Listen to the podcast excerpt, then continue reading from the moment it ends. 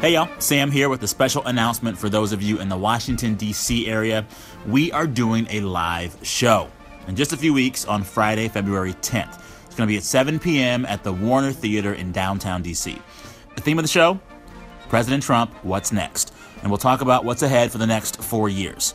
Do not miss out. Go to nprpresents.org for tickets. They go on sale at 10 a.m. today, Friday.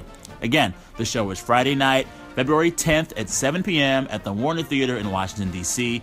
I am so excited, and I'll see y'all there.